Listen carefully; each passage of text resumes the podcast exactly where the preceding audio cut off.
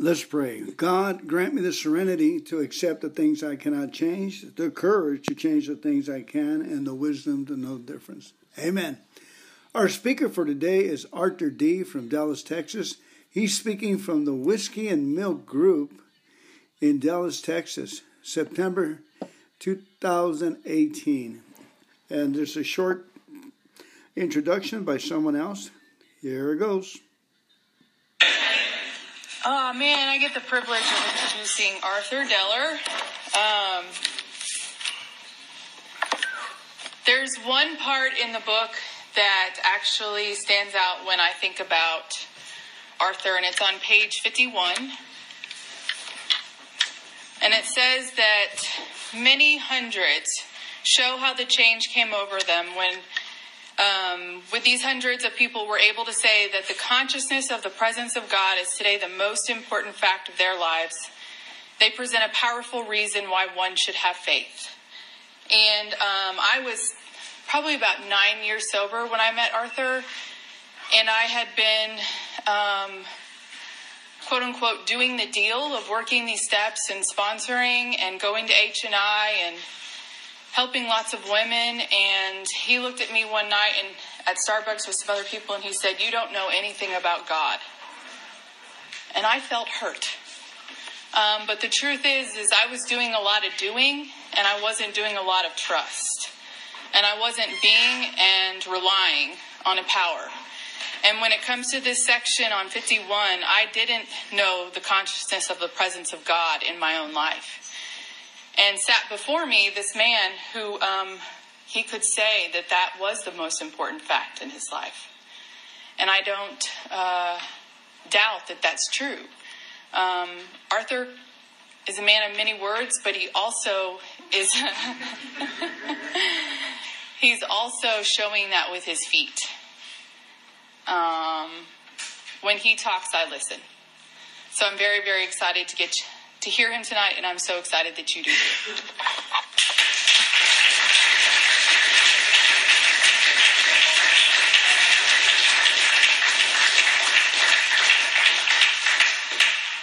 Can y'all hear me? I'm a soft talker. Um, thanks, Ashley. I almost started to cry. Damn. I don't cry often. I want to thank Wesley for asking me to come out here and tell my story. Thank you. Um, before I start,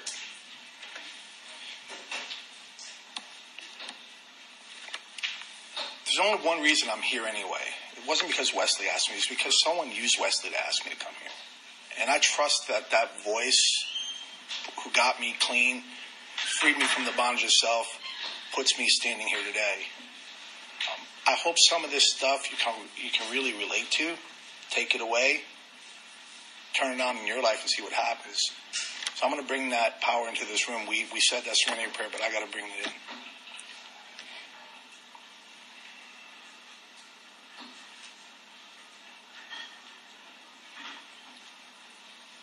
Okay. So, you know, someone asked me to come here and tell my story, and I was thinking about it today, just briefly. I said, you know, this whole world is made of stories. We tell stories and we're usually narrating our own story. And I usually have that voice inside my head that's telling me what's going on in my life rather than experiencing what's going on in my life. And I lived like that for my pretty much up until about 15 years ago. And I stopped buying that story. So what I'm going to ask you is not to believe a word I'm going to say, but to map your experiences to some of mine. And if they stick on that map, maybe some of the directions I can point out that I took, you guys can take. If not, you'll just enjoy me talking for an hour.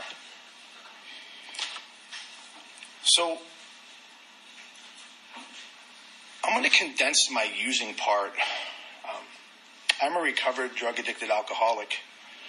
I love the taste of crack cocaine. I love the smell of cocaine uh, immensely, even to this day. But something uh, happened to me. I laid down the letter of this law and let it go, and I picked up the spirit of it, and that only was through. Initially, it was through grace, and I talk about grace sometimes because it took grace to get me into these rooms, but they didn't keep me here. They protected me and got me here, and then it took some power to take over. You know, I understood what my problem was a long time before I walked in here. I just couldn't do anything about it.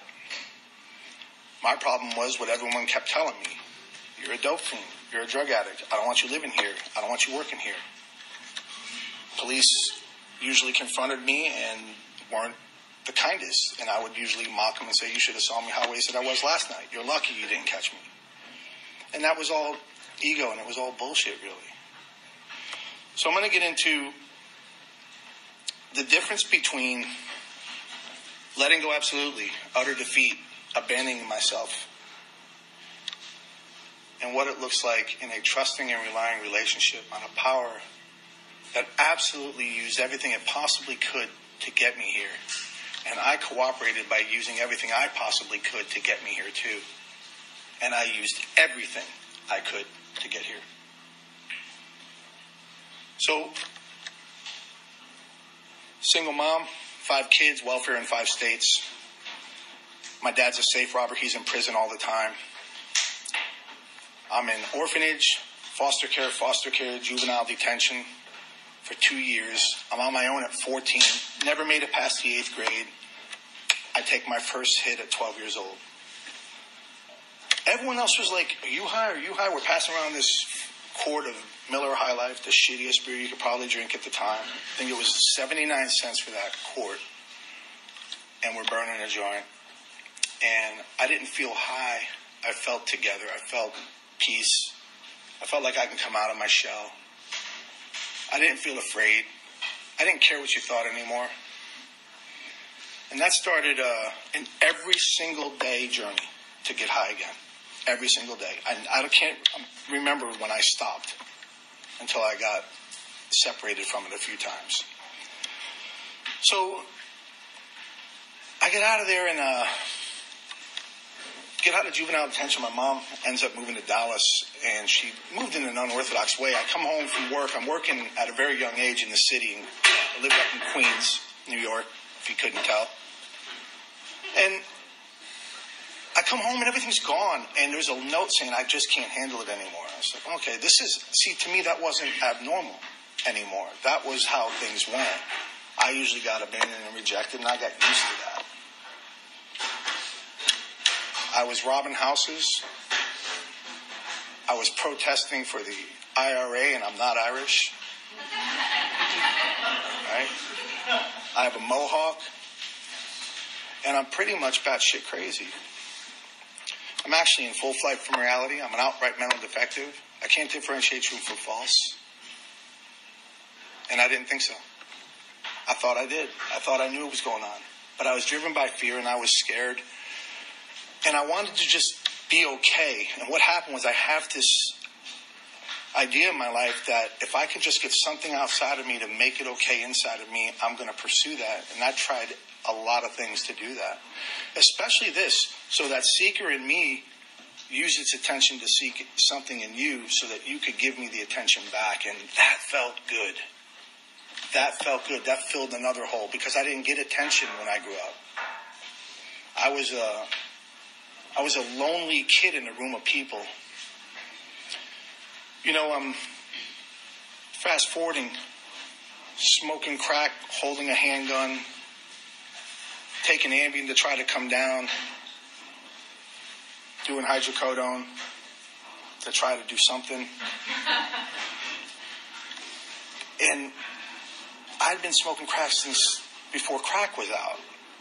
I was smoking it when it was uh, when we were freebasing back in 1984. I'm in New York. I break my leg at Reunion Arena. That predates anyone who only knows about American Airlines. Does anyone know about a Reunion Arena? Not many. So I, I snapped my leg, and uh, they put me in the hospital. My my buddy takes my motorcycle. Two months later, I stick it in a trailer and drive up to New York. I've got a cast up to here, still got a mohawk, and um, I wiped that bike out on a bridge going from Staten Island to Brooklyn. The state trooper laughs at me and says, "Get up and go put your money back in the change plaza, the toll plaza." So I'm hobbling back there. He, I have to flip the motorcycle off me. He didn't help me at all. A week later, I sold it for a gram of coke. I needed to, I needed to feel something different. Um, DWIs, lost marriages, blameless children, you know. I was doing everything that they said I would do. And guess what? None of that makes me an addict. Not one thing. Because I know people that aren't alcoholics addicts have worse experiences than that, worse consequences than that. I've been to jail for aggravated assault, assault, buying crack, public intox. Doesn't make me an addict. Yes. I can. So what makes me an addict is that when I'm not on something, I want to be. And I'm obsessed until I can get that candy. And I am freaking out inside. I'm tight. I'm wound. My chatter is loud. My gut is wrenched. My vibration level is high. And I'm not okay. And that thought repeats itself a hundred thousand times an hour. Just do another hit. And I can't anymore. I've stopped using the drug. It was using me.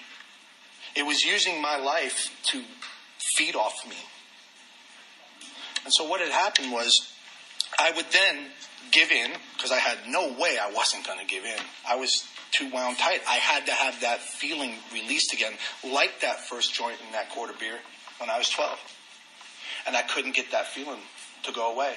So what happened was right before I took that hit and during it, there was another voice going on. And it was the voice I wouldn't listen to. And it was my body saying, please don't take that. Please don't take that. Because the moment you take that, I'm taking off full speed. And here's what would happen. Check yourselves if this maps to you, see if it worked. I would take that hit to shut the noise. My head would feel great and go, ah, and my body would fly out of the cage like a rabid dog. And I would be then on the streets, hanging out at motels in Harry Hines and Dolphin and Samuell, just, or check this out, or driving from Corpus to Dallas to buy crack. You can buy it six uh, miles from Cor- in Corpus, man. But the idea hit me, well, there's probably some better stones up here, you know? So I was on my way. But what happened at that point was now my mind was screaming, please don't take it. My body was saying, please go get it for me. That's what makes me an addict alcoholic. Not the things that happened to me, not because mommy didn't hug me enough. I would have liked that. I didn't get it but because when I'm not using and I'm sitting in a meeting and I'm not well, I'm wanting to get well. Who relates to wanting to get well? To feel okay. Well, the hard part is can I make that jump from that utter defeat to that full on trust and reliance on a power? Because that's the only way. Because every hit I ever took, and every shot of dope I ever did, and every drink I ever, I'm telling you, in hindsight, I didn't know this going forward. My God is believed through a rearview mirror. Oh shit, he did all that? That's how I felt. I couldn't see it coming, and I couldn't trust it coming, but I could see the protective nature that this power had over my life. I could see the amount of times I was given more than I deserved, and I wasn't given what I would, was deserving of, which was probably a, a lot of punishment and beatings. So there came a point, and I've been coming to recovery since 1986 when they made me come. They handed me a piece of paper with 32 signature slices on it, and they said, uh, This is a result of your DWI. Go to DWI school and go to um, 32 meetings. I went to one meeting, and I realized I can get three or four different colored pens and pencils, and, and I filled it out in about seven minutes. And I Waited a while and I turned it in. No one ever said a word. Manage that. Got away with it. Didn't get harassed. Didn't have another problem with that. by the way, currently I was on eight years uh, deferred adjudication for an aggravated assault with intent to kill, and I fled the state, and so I had interstate felony flight from Texas. I end up in New York. I moved to Delaware. In the middle of the night, I move out of Delaware. I'm, I was all messed up, and I moved to Cleveland, Ohio. And I'm just running, man. I'm scared. I get popped by a drug task force in Ohio, and I got this 74 Dodge Dart with a brand new BMW stereo in it. So strange, it had this dim lights in the dash and this bright orange square radio. And they have us out on the snow at three o'clock in the morning on our faces, and they go over everything pretty harsh. And I go, I'm going, I'm going away for a long time. I have this uh, felony charge on me, and I ran, and they didn't find it. And I felt like that was a wake up call, and I wrote the judge. And I was savvy again, trying to control everything. I stuck the letter in another envelope, mailed it to my mom, and had her send it from New York so that they would not see the postmark coming from where I was. Um, I didn't have cell phone then. This was 86. And I, I got reinstated and I got back here and it didn't get better. I was having dope sent to me from New York because cocaine was better up there because Colombians were bringing it in and Texas really wasn't getting good coke at the time. And so I'm freebasing my own dope. And I can't stop, man. And I don't really want to. There's a eight to ten years of zero amount of income I earned during that time. I have three children, a wife, and zero income.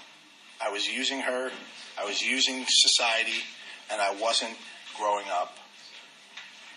See, and what really happened to me, fast forwarding, was I had 11 years of recovery, but I didn't have one day of freedom. And that 11 years of recovery was done through uh, through AA. And this time in, I had a sponsor tell me, "Please don't take offense to this." He said, "Addicts die in AA." I said, "What do I do?" He goes, "Well, go get a book." Because he said, "You know the book better than me." He goes, "Go get a book, a brand new one." And I said, "Oh, cool. I'll, I'll go get one." No, no, get a big one. I said, "I don't want to carry a big one. I didn't want to carry anything that like I didn't want a billboard in my hand, you know." He goes, "And I don't want anything in it because I don't want you to read your highlights anymore. I want you to read it like it's a fresh, clean slate, and I want you to." practice the set aside prayer regularly because what you know has kept you high for a very long time and it keeps you from getting free. And he was right. And I didn't like hearing that. But I listened. And I took it in and I internalized it. I got into recovery. My last night out was, it's horrific, man. I mean, I blew 20 grand in a month after about five week run after a relapse. Uh, the last night, I have about $750 worth of dope. Three different types in three different piles. I'm, I'm on Ambien and I'm cooking dopes, smoking crack, and I'm making my own capsules of pure hydrocodone. And then I started snorting hydrocodone. And then I started thinking SWAT teams were coming. Anyone ever have that? I don't know why I thought that. Maybe the crack. Just maybe, man. But I'm standing there and I'm pacing like a rabid dog, and I've got a pistol in my hand, and I've got another one in my drawer, and they're fully loaded, one in the chamber, safety off. And I think they're coming for real. This time they're coming. See, every time they were coming, but they never showed up. And I was delusional enough to believe they're coming. But this time they would come. And my smart ass thought, if I'm holding a gun, they ain't gonna fuck with me. They're gonna kill me. They're not even gonna ask a question. I should have put that thing down, hid it under a pillow, or had them taken from me my wife said, uh, What are you doing? She had never seen me high. Ever. And I was like, I'm serious. Man. It was like Scarface. I was like, I had my face was full of white, and I was like, I have never felt this good. And my eyes and the veins in my neck, and I'm holding this pistol, and she looked at me and she goes, I'm scared. And she left the bedroom and slept in the other room, first time ever. And I went at it all night. All night long, I did all that dope. And I didn't want to. I didn't want to do it anymore.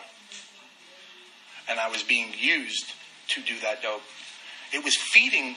See, when they talk about we can be possessed of a new power, I was possessed of a different power that was using me to get high off of my life force, to wipe my family out, to destroy my career, to destroy everything I owned. You know, I'm a kid who came from a really broke, broken, messed up family. You know, hardcore street living style New York kid. And I had a life now. I had gained some stuff back. I gained a career. I had things, and none of it was enough. You know, I was driving a fine European automobile. I had a double six figure job, and I would have thrown it all away for one speck of just a break. I didn't even want freedom. I just give me a fucking break, man. Inside, I was cratering. That night, I'm tweaking with my remote control that my friend set up my flat screen and sound system, and it ain't working. So 1.30 in the morning, I'm texting. You know how it is? Come fix this, bro. He goes, it's 1.30. I said, I am not able to watch my flat screen with this remote. I can't get it to work. Just take the batteries out. Da, da, da. Needless to say, he goes, I'll come over tomorrow. I said, yeah, you need to do that, man. What time are you? He goes, one o'clock. I said, thank you. Well, I didn't sleep. I was up all night, ran the dope down, and around 10 in the morning, I was just about out. And I got scared. See, I had enough dope in me to kill two small children. But see, once the dope was running out, I wasn't high anymore. Even though I was so high that, you know, I should have been hospitalized, right? I was so high. I was so high that every hit I did, I would lay on the floor listening for that same SWAT team to come in. I could hear their cars pulling up the street. You know, I was believing this. I was losing my mind. Full flight from reality. And all of a sudden I see this car pull up. I go, oh shit, now was just about to split. It was Glenn to come to fix the remote. He's going to mess up my high. He opens the door. And I didn't, I wanted to say this. Can you come back at one? I swear I wanted to say that because I needed to go out and get more. And instead I said, I've been smoking crack and I can't stop. And I was shaking. And all he did was grab me and he hugged me and my arms fell.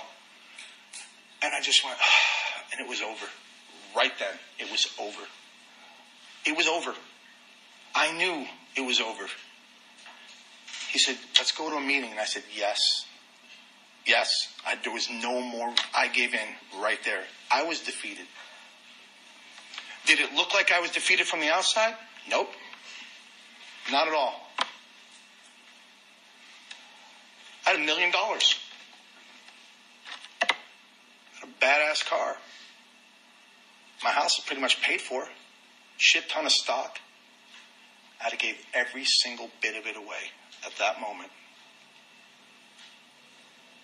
And something suspended me that, see, there was like that magic potion, grace matched with timing, matched with that moment of clarity and that willingness. And it was that perfect combination. It didn't come easily. And I had to seize on that moment right then. There wasn't going to be another moment. See, if I missed that moment, that window, it could be years more because it was years for me. Because the moment I pick up, I don't hang around y'all. I go parallel universe. I, I live at night. I sleep all day. And eventually I pawn everything I own. And then everything you might own. If I come over. You know, that Canon camera looks nice. I need to use your bathroom. And all of a sudden I have it. I'm not kidding. That's how I was operating. I go to a meeting. I walk into the place where I had 11 years, 10 years sobriety, spoke from the podium, shared at meetings, sponsored people, and I picked up that desire chip and I was petrified to do it. I was broken. My ego didn't have enough resistance that, that day to say, don't do that. Go pick up a chip at Wham. You, no one knows you there. you know what I'm saying? Or any group. Just go pick up a chip somewhere else. I walked up and I, people were floored, man, as I sat in the back seat where that homeboy in the gray t-shirt is, and I said, I squirreled my way all the way around, came up, and I got that desire chip, and people were blown away. Because they knew me. They didn't know I was high. And now they knew. And I knew. And something happened though. And I say this, not many people you might know this, but that crash site right there, when I hit that morning, that was the launch pad for being rocketed into a new way of living. And it happened right from that spot. I didn't get to say, oh man, that sucked. Ooh, let me get together a little bit. Let me get my life squared away. Let me get some time. Then I could take off from there. Nope, I didn't get a choice. Because what happened in that utter defeat, that absolute crushing blow I took, that doom state understanding, is I got introduced to a power because it was the grace that got me back. And that power occurred that moment. It literally changed me. I surrendered in two ways. I, I knew the drug had me. I knew the liquor had me. I knew the lifestyle had me too because I liked it. Man, I liked it. I don't know why I liked it. I don't, I don't know why I liked hanging out with dudes holding pistols inside of motel rooms that I didn't know and who had names like Player, G, Friendly. I'm like, if we get pulled over, I got to know a real name. A real name. Someone give me a real name.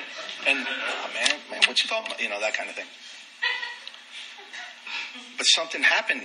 Something happened that day. And I remember I called Lisa and I said, hey, I'm going to go to a meeting with Glenn. She, she lives, she, you are. Blew her away. She goes, are you serious? I said, yeah. And I went that night and I came back and I went the next night and the next night and I kept going. And I didn't want to go.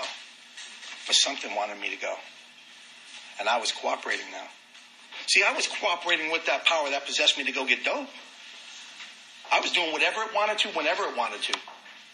At all times of the day and night, at the expense of everything that I held dear.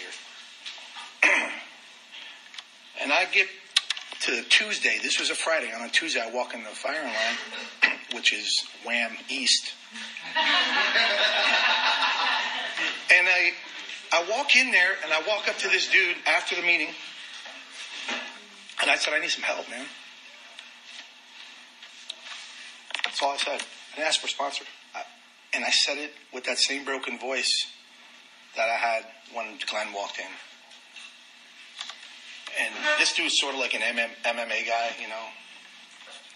He's one of the, we'll call him pillars of the group, whatever that means. Don't be a pillar.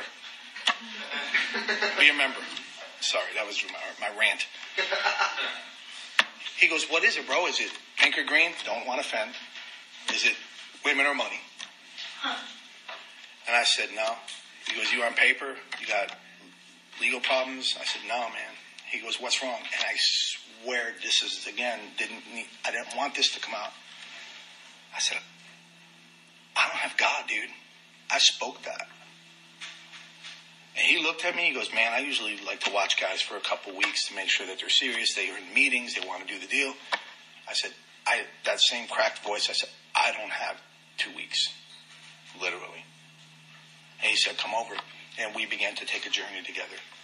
And I began to suspend ideas, ideas that were killing me. And I began to have incremental, small moments of sanity return. They didn't land at one moment. The surrender moment happened, but I was just walking around this doomed, groundless, where do I go kind of guy. Point me and click me because I don't know what to do. I didn't ha- yet have anything.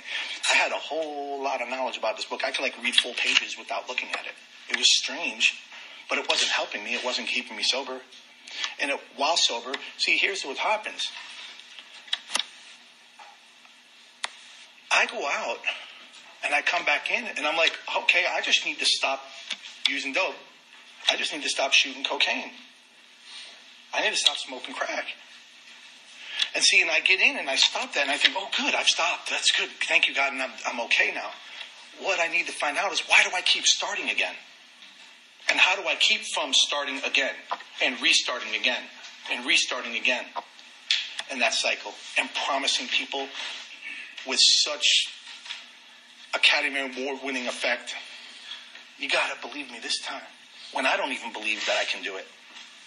But I got a really good ability to convince you to believe that I'm going to stop this time. But it didn't work anymore. No one bought it. I went through these steps. He was a, a hands off guy, though. He wasn't a micromanager. He didn't push me. He didn't have to.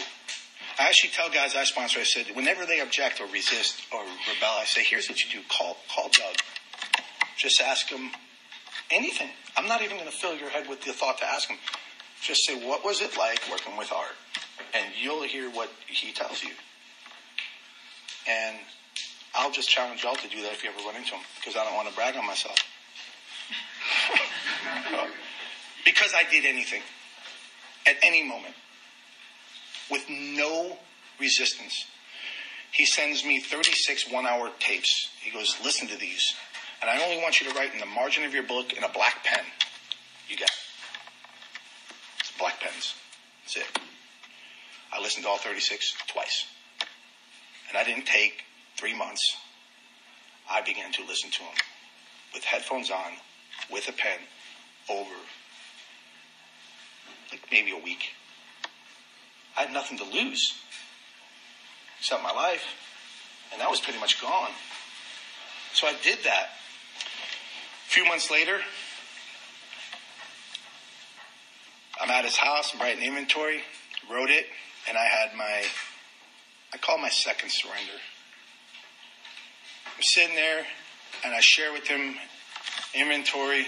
We're looking at revisiting. See, he's bouncing me from two to look how crazy I was, to three to look where I don't rely, and four, look what you do when you're out of alignment. Look what you do when you, and I'm just seeing this like shell game, three card monte life, and I start realizing at my core, I am fucked. I am fucked. I, I, I literally turned him. I said, I'm going to go. Um, I need to let her know to move because I, had, now had about four months sober, but I knew I wasn't going to make it because I was still trying to stay sober on the unaided will.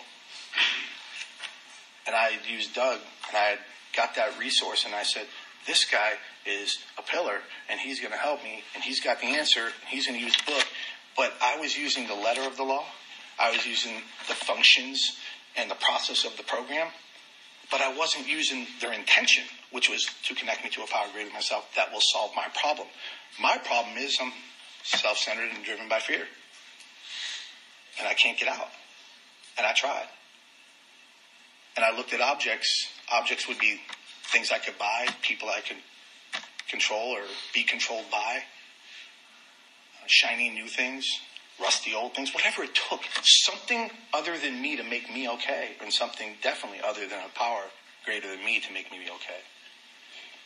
And that day, was my second surrender in this program because I knew I was not going to make it. Was not going to make it, and I wasn't using. And I didn't think about using. But I couldn't see how to break free from that selfishness that wrapped me in a cocoon and had me tightly in its grip. See, selfishness has billions of things at its disposal to, to bring me right back into the game. The power has one thing truth. And everything I kept looking outward at. See, and I was, I was always looking out, always looking out. Bill's story says, and this happened. I was inwardly reorganized. I had a new footing. My roots grasped a new soil. And I didn't know much about that. It's like entering that world of the spirit. My next function was to grow in effectiveness and understanding of that world. I didn't know what it was like. I had mental ideas. I heard what y'all said it was like, but I wasn't seeing anyone elevating above the problems that they told us we could do. Everyone was still slogging through quicksand talking about freedom. And I'm like, this isn't what they mean. This can't be what they mean because I won't make it if I walk that. I'm not going to make it. I'm not. He said, I want you to meditate twice a day, five minutes a day. Okay. I did that. And I felt that was a little weak. So I, I went to 20 a day, twice a day.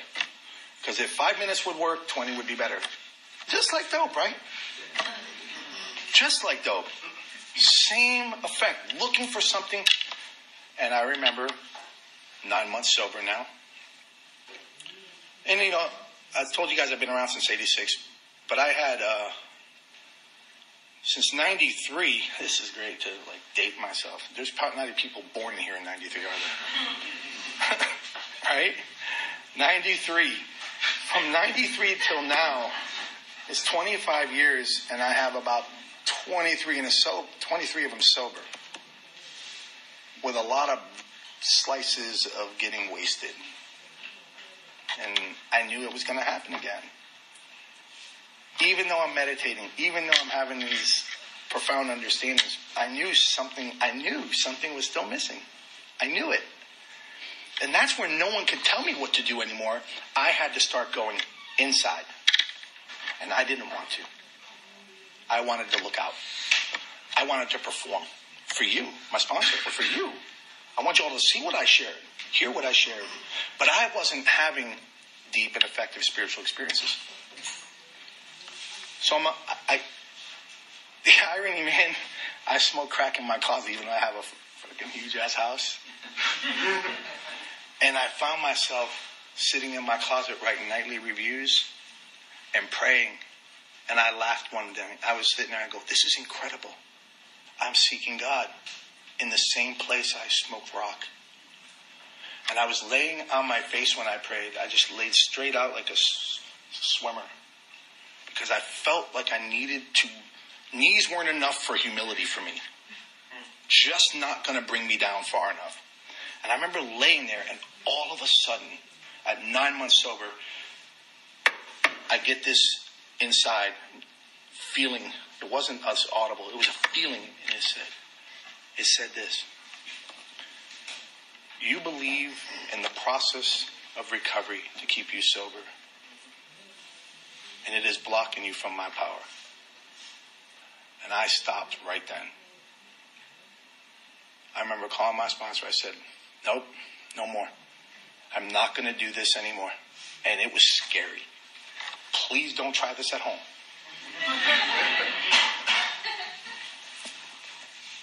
I worked the steps fanatically, wholeheartedly, just as prescribed. And I followed it to the letter of the law, and it was choking me out. I set it down, and I turned my face to the sun. And I said, okay, show me. That was a big risk for me. See, I had to let go of old ideas of using and old friends I hung with and old places I hung out with. Now I had to let go of the thing that got me nine months away from that last run. And that was petrifying. And I did it. I put it down. Still was going to meetings was sponsoring guys, working the deals, speaking when asked to. Part of the area commi- you know, committee. I think I was social chair, and that was a blast. We had a good time. But that was the moment where I shifted from the many thousand on 50 to the many hundred. Because what I did is I let go of the most precious thing I could have at that moment, which was the freedom from the drugs that were killing me. And I didn't know if that was such a good idea, but I knew that I wasn't feeling the connection if I didn't let go. On 85, they talk about some really powerful things. And in 86 and on 87, they said we begin to trust this intuition, this inspiration, this insight that we gain. And on 55, it says, we finally saw that the great reality was deep down within us. And I stopped looking outside anymore. And I started going in for everything. And I began to find things about myself, and it was painful. It made, let me tell you this, it made my inventory look like a piece of crap. It made my inventory look like a joke. And I wrote a very, you know, we'll say, customized inventory. And it, and it was a joke. Because what I had never touched, what I had done was I was superficially looking at the top of this table. This time I was boring through the wood. I was peeling it up. I was trying to find out what was really going on. I was getting to the root of my problem. And I was doing it inwardly. Meditation expanded, spiritual understandings have expanded. And I began to hear myself talking in meetings or to people and realize those aren't my words. That's not me. And I would become as surprised at what I was speaking as the person listening to it. And I began to realize that I was now a funnel and not a bucket. That I wasn't here to acquire all these wonderful little trinkets and goodies like Halloween candy and say, look at what I've gotten when I got back home and pour them out on my bed and say, this is my safety net. I kicked my safety net out the window. And I don't have one today that's visible or mental. I have a safety net that wraps around me just like that dope did, but it isn't constricting the air out of me. It isn't choking me on every in breath and let, not letting me get that out breath. It is my breath. And it did something in my life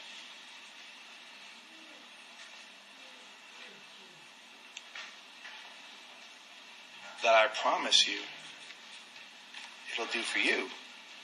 But here is the caveat. There's ideas in the way. I'll guarantee it. Because if you'd have told me that that's what I had to do, see, I was looking, if I could do this, then I'll be. If I move here, then I'll be. And then if I, then I'll be. Dot, dot, dot. And it was never happening. I was never getting okay. I tried something new when I let go of this viewpoint, when I let go of these opinions, when I drop this idea, and what's so interesting, and I say this a lot to people that are close to me, is what I'm describing to you is, is a thing that I say I found this. I didn't find it. I removed the things that were blocking it from being realized. It was always there. I challenge you to look within. It's there. But here's something interesting. I would give up even that idea if I was prompted to, to go one more step further towards something I call it the unknown, the mystery, and away from what is known, which is my insanity. Because if I'm tossing the idea around, it's in a broken washing machine. It's not ever coming out. And I don't want to wear it if it did. I'm fortunate. Um, I retired a year ago, a little over a year ago. I spend my days waiting for what's next. And honestly, this is sort of tricky. I don't leave until I get something from Central Casting to go perform. Because I suffer when I exert myself, project myself, and propel myself into my life and into your lives. I begin to hurt myself. I set balls mo- in motion. And wisdom, gained through that surrender, says, relax, take it easy, don't struggle so much. And the right thought will come. And all of a sudden, people ask me to come speak. Good luck, because I'll tell you this I never know what I'm going to tell you never know. You can record these. I probably have 30 of these recordings in there. None of them are the same. None of them. You might hear about a mohawk. Maybe not. You might not. You might hear about me unplugging my kids' VCR while they're watching Lion King. You wouldn't have heard that today unless I had to go back and recall that. But you'll always hear this, and hopefully, listen, get on this frequency right here. Hopefully, you're feeling that feeling in this room right now, because I do.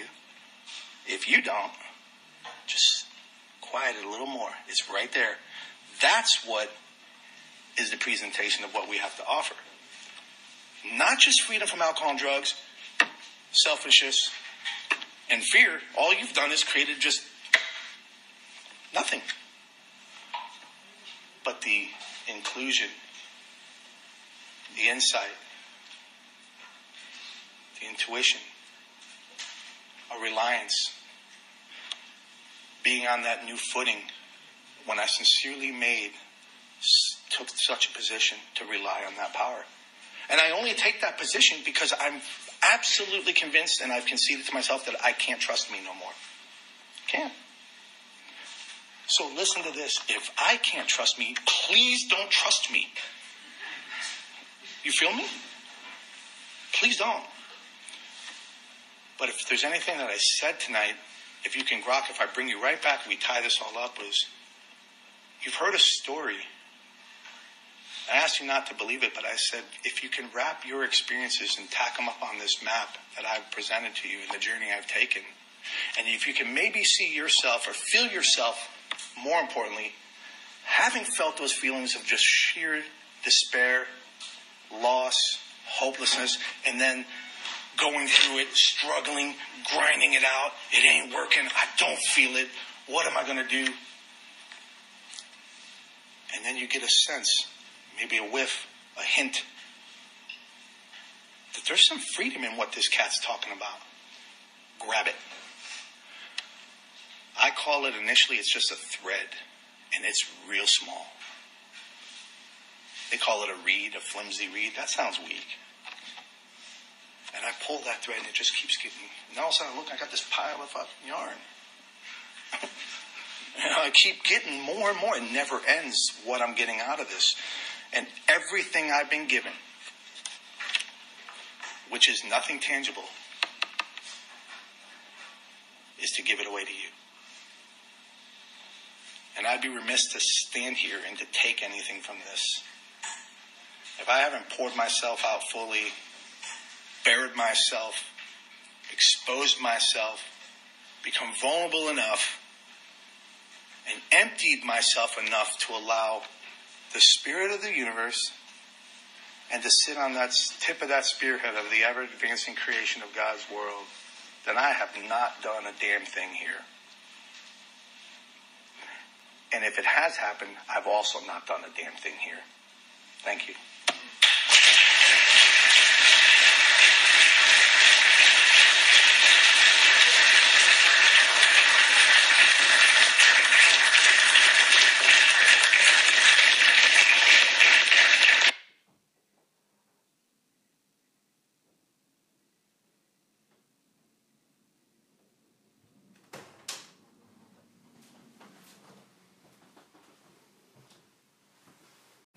People.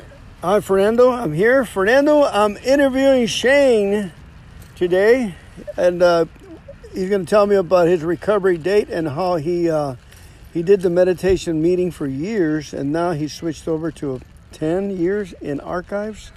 Yeah. So will you tell us about it? Will you introduce yourself as an alcoholic? I'm a grateful recovering alcoholic, and my name is Shane. And uh, I haven't had a drink since my first meeting, and that was uh, December 18th, 1975. And when I was uh, sober, uh, 28 years, I attended a meeting in my District 30, which is uh, in the San Gabriel Valley area. And um, the meeting I was going to, it didn't have a GSR, and uh, so they asked me to be the GSR. So I had to go to a uh, district meeting, and oh, you dropped something. And um, so I went to the GSR meeting, and they said, "Hey, you know, we don't have a archivist. Let's do away with that position." And I said, you know, I'm interested in doing uh, history, the AA history. And they said, okay, you're the district archivist. So I was the archivist for two years and I loved it. And then the um, chairperson for Area 5, they noticed me and they said, Would you be the archivist for the area, Area 5, which is uh, 440 square miles? So I said, Okay. So I was the archivist for Area 5 and um, uh, I got to travel all over, not only Southern California, but uh, I uh, wound up traveling all over the United States. Uh, How you doing, sir? hi. I went to uh, Macon, Georgia, and Helena, Montana, and Philadelphia, Akron, Ohio, Niagara Falls, and I just traveled for 10 years uh, wherever they had uh, an archive workshop, uh, which they had once a year somewhere in the United States. I wound up going for four days, and so I got to meet a lot of people throughout the United States and archivists. And a lot of people don't know, but they would ha- uh, they have an archive workshop four days somewhere in the United States every year, and there are um, archivists. Uh, in Canada and the United States, about 125 to 150 archivists that, although uh, we go to meetings, sponsor people, and that kind of stuff, in addition to that, we live and breathe archives. That's all we do. And there's about 125 to 150 of us, and we communicate on the internet and through archive workshops, and uh, we normally attend conventions all over the United States and and we share things that we accumulate, um, archive letters, and uh, like I've got uh, postcards that uh, uh, Lois Wilson used to send, and Christmas cards, and and so I ask other archivists around the country, hey, have you got this postcard? And and I share it with other people, and they ask me, hey, Shane, have you got this letter or this photo? So we share stuff back and forth, and not only do we um, protect the letters and postcards and, and memorabilia, but we also interview old timers, people with 35, 40 years, and we uh, interview them and put it on CD or uh, uh, transcribe it onto um, paper, and then we put that in the archives and uh, so we do a lot of stuff like that. And so I did that for, uh, for the area, Area 5. And there are 97 areas in the United States and a couple in Canada.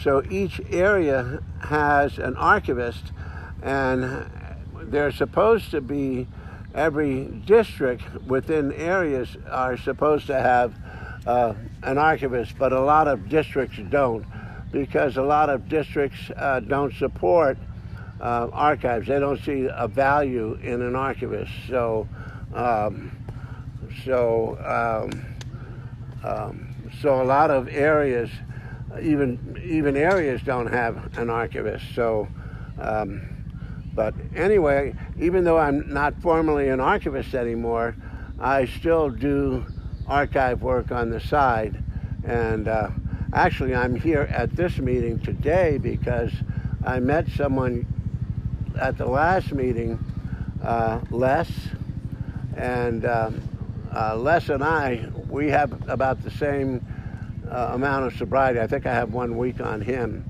And I said, Les, if you come next week, which is this week, I said, I'm the last person in AA that has the original newcomer chip like you guys hand out newcomer chips.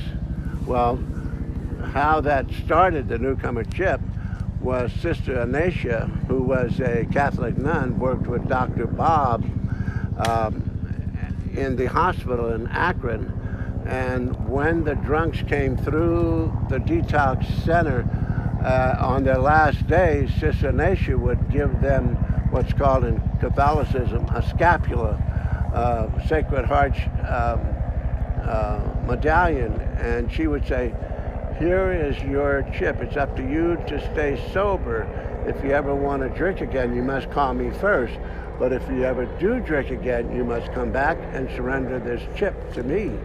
So that's how the newcomer chip started. And um, that chip is made actually in a country called Belarus. Since um, Vladimir Putin started the war against Ukraine, uh, he got Belarus involved into it. And so that newcomer chip is no longer made. Um, they were being made and shipped to uh, Akron to that hospital. And for years, I would call that hospital and say, hey, this is Shane, the archivist from LA.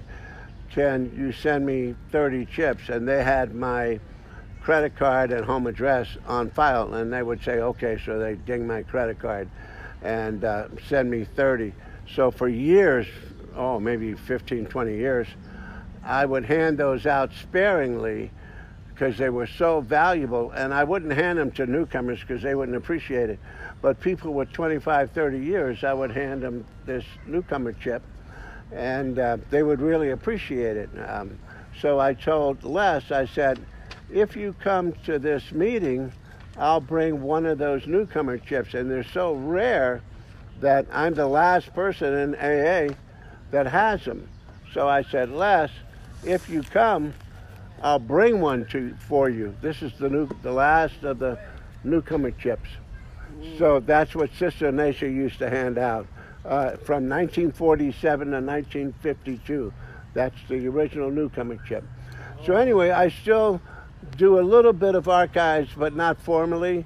Is there a website that people can go to? Yes, there are several uh, AA, uh, not only uh, uh, websites, but there are clubs like Yahoo.com. They have a, a, group called AA History Lovers. You can go to AAHistoryLovers.com, dot net, um, let's see, there's, there's several. And actually, I gave, um, I had a website with a sheet with, with uh, web pages on it that I gave to someone when I was here last week. Uh, yes, but if you Google um, AA history lovers uh, uh, websites, you'll see a whole bunch of them come up. And they're very interesting because you can get all sorts of AA history on there. And then if you go to uh, AAhistory.org, you can go to the um, um, AA history uh, in New York because we have uh, a department.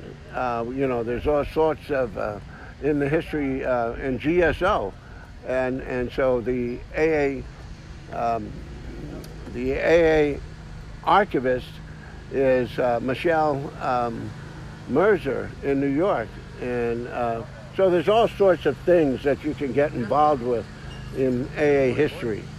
So, uh, good morning, sir. Oh, good morning, Bob. How are you? How are you? Fantastic. Bob. So anyway, that's a little bit of the archives. Great, thank you. You hit it over the fence. Hey there, brother. Hey. Thank you so much. You're very the interview.